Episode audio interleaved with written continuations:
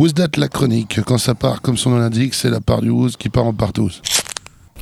Alors, quand on m'a dit galette des rois, je me suis dit qu'on ne pouvait quand même pas faire une chronique sur le dégueulis monarchique, n'est-ce pas? L'origine ne peut pas être une conséquence des festins de Noël et du 31. Tu sais, c'est fait obligé où l'on croit que pour bien commencer l'année, il faut se gaver au maximum. Si bien qu'une semaine après, on en ressent encore le besoin de rendre.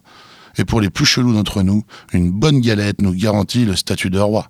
Un peu comme Simon dans la Cité de la Peur où quand il est content, il vomit. Bon, en théorie, ça aurait pu, mais après vérification, c'est complètement hors sujet. En fait, ce qu'on croit être une fête chrétienne, rapport aux rois mages qui sont venus voir Jésus à l'épiphanie, Jésus, le Christ, pas ton voisin portugais, Épiphanie, c'est pas sa femme à qui t'embrasse le boule si tu fais zéro à la pétanque. Dans le doute, je te le redis, l'épiphanie, c'est l'incarnation du Christ reconnue par les rois mages.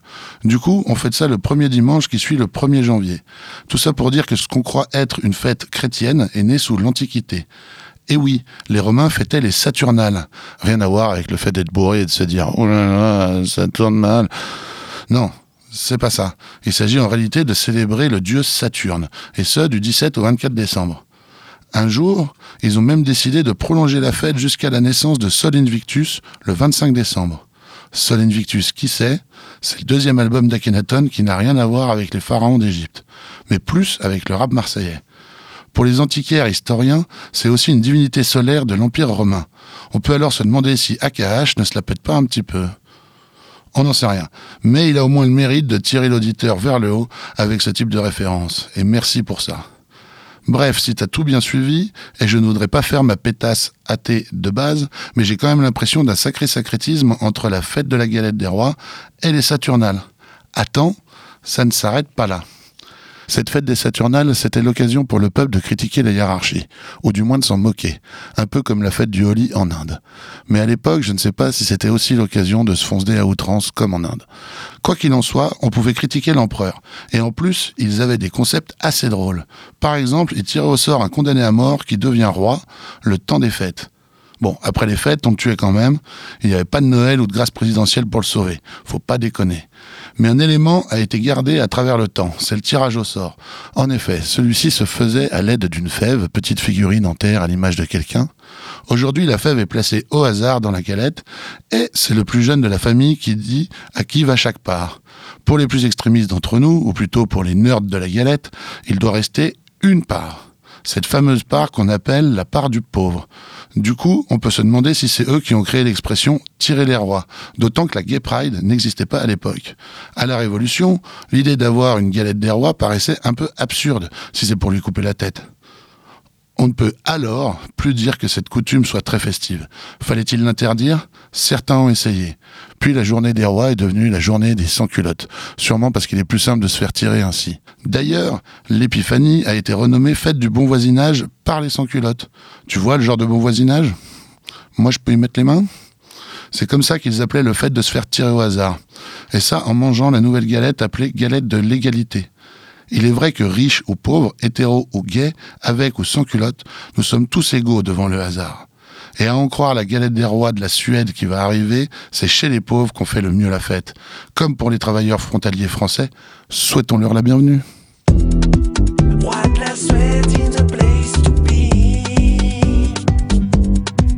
Dès qu'on a un coup de on va où ça pue la loose, ça groove au royaume du chômage comme dans striptease. Place Vendôme, on va à la fête chez les pauvres,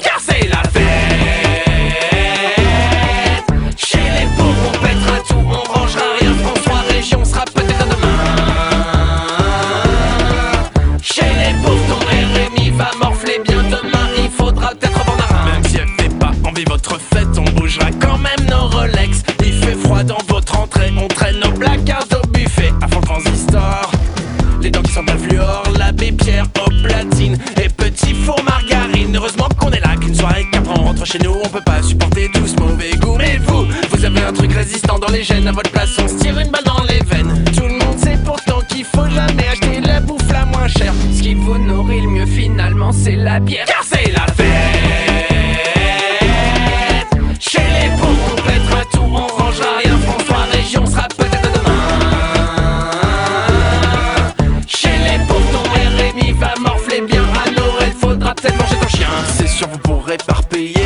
qu'on aura tout défoncé.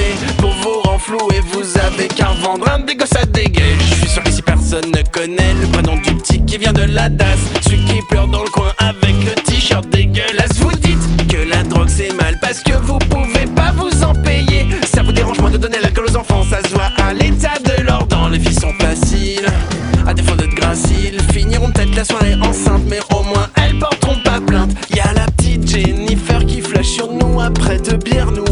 presque attentionnés. Il doit me rester du GHB. Franchement, ça aurait pu être pire pour sa première après son père. Grand prince, on laissera de bifton pour l'avortement. Tiens, bouchon, car c'est la fête. Chez les pauvres, on pètera tout, on rangera rien. François, région, ça peut-être à demain. Chez les pauvres, ton RMI va morfler bien. À pas faudra peut-être vendre du crack. C'est la partie, party. C'est la partie, party. C'est la partie, c'est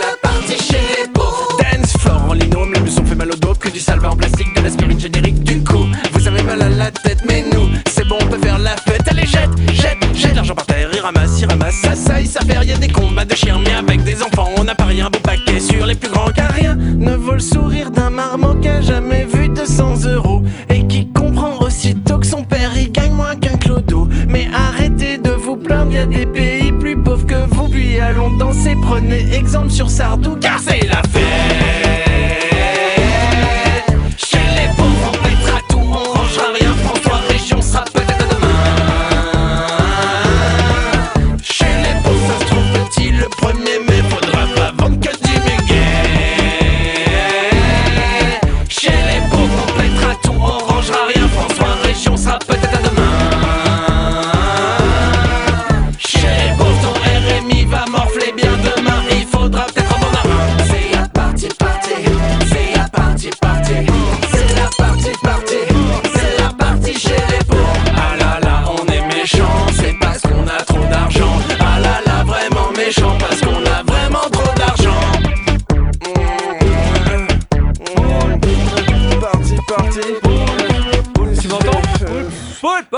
Réveille Wow.